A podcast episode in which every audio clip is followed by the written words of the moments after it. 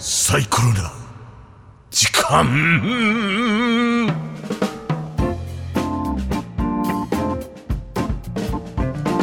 あれ？いつもと違いますが、えーサイコロな時間。このコーナーでは一般社団法人サイコロ代表の谷口俊敦さんをお招きしていつもお話をお伺いしております。はい。メンタルヘルスケアについてカジュアルにさまざまな角度からお話をお伺いしておりますが今日は事情によりましてはいお電話を。Circumstances. はい。はい、おつなぎしておりはい。事情によりはい。ロジャーがタイトルコタイミングールをがわからないのよ電話だとね、いだから私が今日は代弁させていただきました、はい。代コールさせていただきました。ということで、はい。えー谷口さんにお電話をおつなぎしております。谷口さんよろしくお願いいたします。はい、こんにちは。なんか笑ってますよ。聞こえますか？聞こえますよす ドスの効いた。えーちょっとひどかったですね。申し訳ございません。どういこうかなって、こう前回がうん。太陽さん優しかったんで、今回はちょっとこう、拳も効かせながら低いところから入ったろうと思ってやってみました。志願的な考え方ですよね、ええもうあの、その時その時でやりますので、すいません、はい。いやいや、ありがとうございます。さあそして、ん。えーと言いつつ、はいはい。今日も優しいお話をねいろいろとお伺いしていきたいなと思いますけど、はいはい。はい。まずはちょっとね今日お電話で。そうなんです、はい最近どうですか、はい谷口さん、いや、なんか実は今日もあのこの後ですね、はいはい。あのオンラインでうん。講演があってですね、ほららほうほう。そうなんです。で、あのあの鳥取若者サポートステーションっていうのが、うん。はい。あのこれまでもお話し出したことあるかもしれないんですけど、はいあの働く人の、うん。えーサポートをですね、はいはい。するところが主催している、まあ、うん健康に働くための、えーねえーメンタルヘルスみたいなはい。テーマで講演する予定があって、それでちょっと、あのー今、自宅から、なるほどね。あのええ。話してるっていうことになります。なはい、いお忙しいですねそれで言うと、や、そうなんですよね。まあ、ありがたいことに、あのーいろいろお声掛けいただいて、うん。でまあ、ちょっとあの、紹介というか、はい。あのーアナウンスもさせてもらいたいなと思ってどうるんぞどうぞ、ですけど、うん、実はですね、はい。あの、あ、ロジャーさんとかあの山下さんの、難治性、あ、希少性疾患とか、うん。難治性疾患みたいなことって聞いたことおありですか？うん。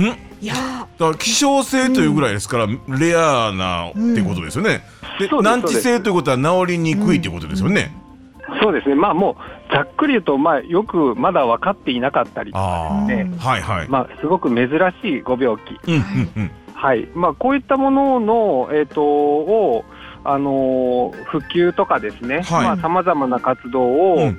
あの行っているあの大団体がですね、はい。あのあってですね、うん。そこがこのレアディジーズで、まあ、き難治性あ希少難治性疾患の日っていうのを、はい、あの定めていて、うん。それが、えっと、2月の28日なんですね。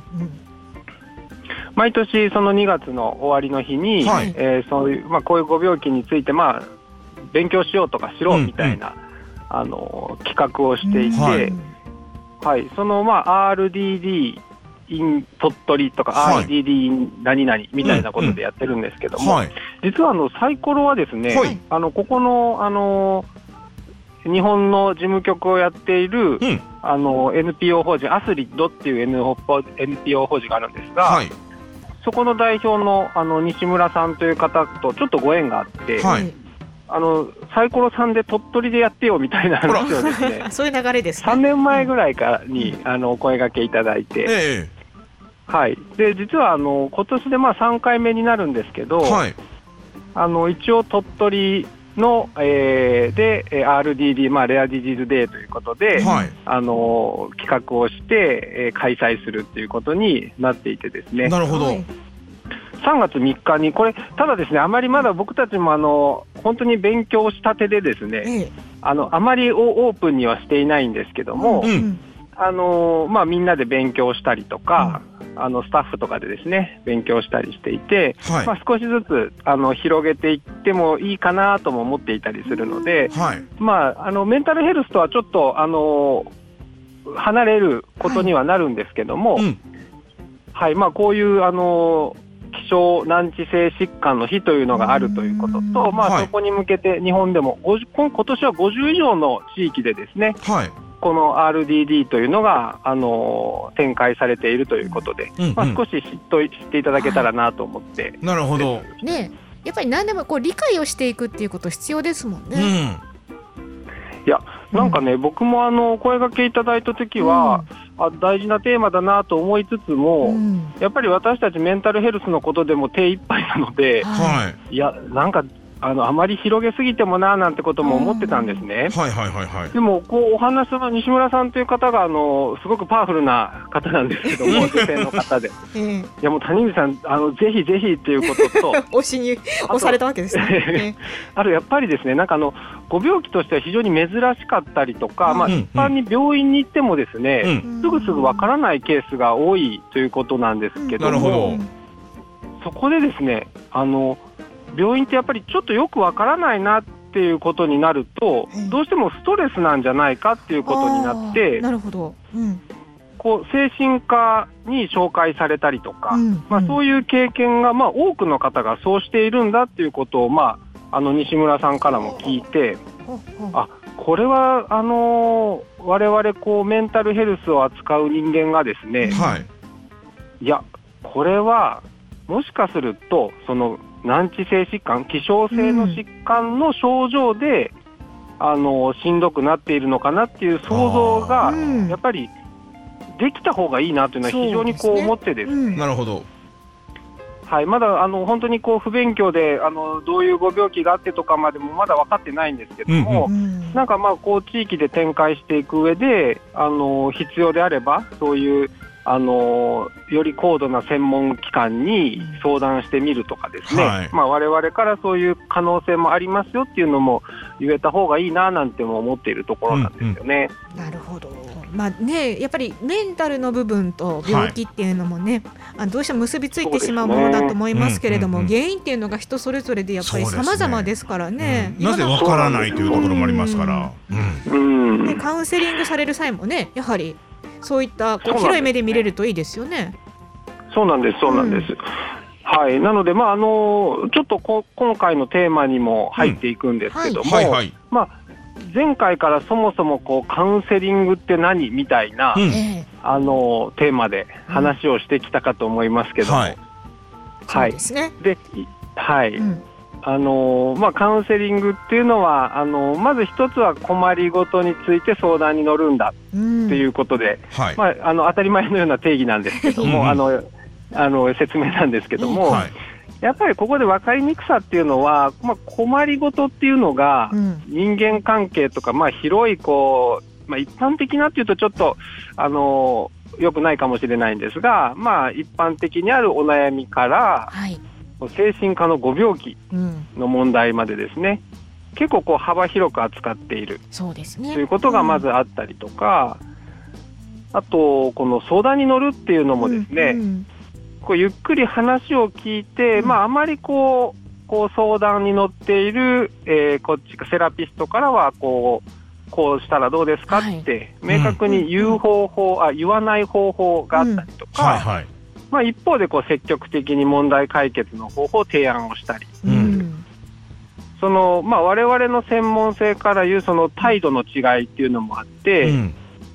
どうしてもまだ今の日本はこのゆっくり話を聞くっていうのがもちろん大事なんですけども、はい。そっちが主流なところもあるので、はい。いや話したもののあまり解決にならないぞみたいな風に思われる方も結構あるみたいなところがあるんですね。なるほどね。で確かにね、うんやっぱりその聞いてもらいたいとか、カウンセリングを受けたいって思われる方は、うんなんかどう、まあまあ、例えばその楽になりたいとかちょっと解決してほしいっていう気持ちを持たれてる方の方が、うんやはりちょっと多いのかなっていう感じもしますでもしね。正直喋ったらすっきりする場合もありますよねうん。そうなんですよね。そうなんです、そうなんです。うんうん。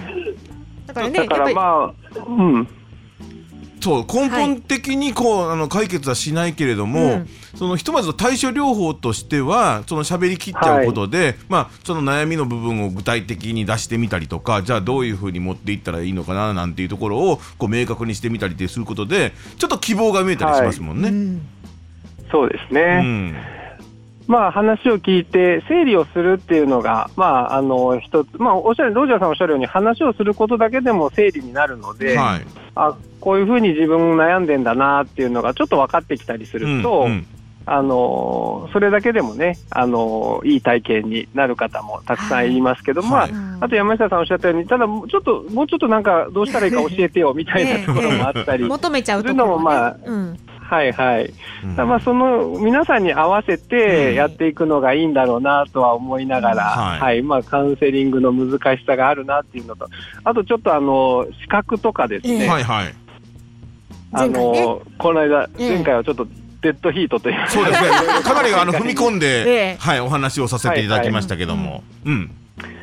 そうですね、うん。そのあたりも、まあ、たくさんの資格があって、僕もこの間ちょっとインターネットとかで流れてくるのを見たりすると、2日でカウンセラー資格取れますよみたいなのがあったりする。えうん。ーそれ実際のところ取れないですよそんな風には。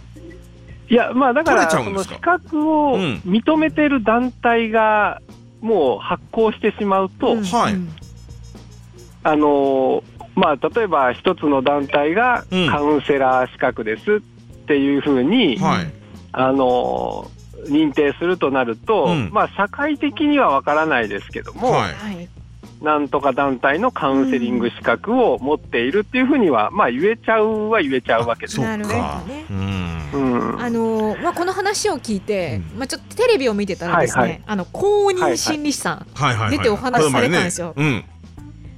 なんであの、聞くまではその公認心理師さんっていう,、うん。こうワードってなんか気にな,、はいはい。気になってなかったんですけど、はいはいはい。あ公認心理師さんってはい言ってあ出てる出てるるとかって思いながら、うん。う んええあの選んでいらっしゃるのかなっていう感じはねしましたけどねでもお話。うん、そのまあその方がどういう方かってわからうんんわけですよね、でも極端な話を言うと、うんうんだからその、まあ、どれどれぐらいのスキルを持った人かとその資格は持ってるけども、ええ。やっぱりその、はいはい。なんだろう。スキルとしてじゃあどれぐらいなのかっていうのは、まあ、担保されてないわけじゃないですか、まあまあそうですね。ですよね。だから、まあ、ものすごい難しいですね。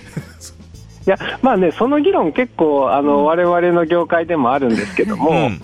まあ、ただ、それって変な話、お医者さんとか、うん。まあ、いろんな資格を持っていても、まあ、いいあそっか、いいというか、うん。合うお医者さん、合わないお医者さん、まあ、例えば美容師さんでもそうですよね。うんうんうん合う美容師さん、合わない美容師さんあったりするので、うんうんあのー個人のレベルになると、はい。まあ、あのーなかなかこう、正解というのがなかなか導きにくくなると思うんですけども、まあ、少なくとも最低限その資格は持っていようねっうんていう、あの指針としては、先ほどあの山下さんいただいたこ公認心理師っていう資格ですね、うんなかなかあのまだ広まってない部分はあると思うんですけども、うん。国家資格としてあの2015年ですかね、2015年にあの成り立っているものもありますし、まあ、もう一つはあの有名、こちらの方が有名だと思いますけど、臨床心理士という資格。はいですね、これ、まあ、ともにあの大学院の、えー修士課程まで出ているという、あの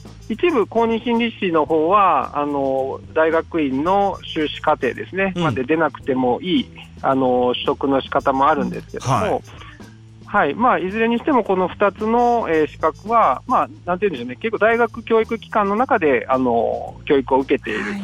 あの人間だというふうな、うんうん。に思っていただければいいかなと思います。やっぱりね何かご相談するときに一つの目安としてね見ていただきたいっていうところはねあるかと思いますけどそうですね。ねうん。でまあ、前回もお伝えしたんですけど、さっきさっきのあの希少性疾患のこともそうなんですけど、はい。やっぱりこうこメンタル、心の問題かどうかっていうことを、そもそもあの想像して、あのお伺いしたりとか、はいい、や、カウンセリングじゃないぞっていうこともやっぱり必要になってくるわけなので、そういう意味で言うと、その非常にまあ多くのことを知らないといけないわけですけども、うんそうですね、まああの、こういうことで悩んでますっていう来た人に、あ心の悩みですねっていうふうにすぐあの受け付けないっていうのも一つあるあの心理職としてのあの専専門性といいますかね、まあうんうん。あの、があるかなと思ったりしますね。まあね、結びつきがいろいろあるので、うん。例えばその、ね、いろんな方とこう連携されてるとかねそういったところとかもねね。あの見るポイントとして必要かなっていうふうに思いますよね。そうですうね。んはい。はいまあまあ、あの、改めてちょっと、あの、すいません。あの、資格のことで、なんか、あ のこんな話になっちゃいましたけど。でなかなかね、やっぱりこう一つの目安ですのでそうなんですよええあのね知っておくということがま私ずでも知ったちもねておいてどうしたらいいかという判断の基準をまず自分の中でもちょっと持っとくべきかもしれませんね。まあ、あとあの、先ほどロジャーさんおっしゃったように、まあ、公認心理師なり臨床心理師でも、うん。合わない人は合わないので、そうなんですよそのね。時はもう、ええ。あのあのすっと変えていただいてもいいかもしれませんしね。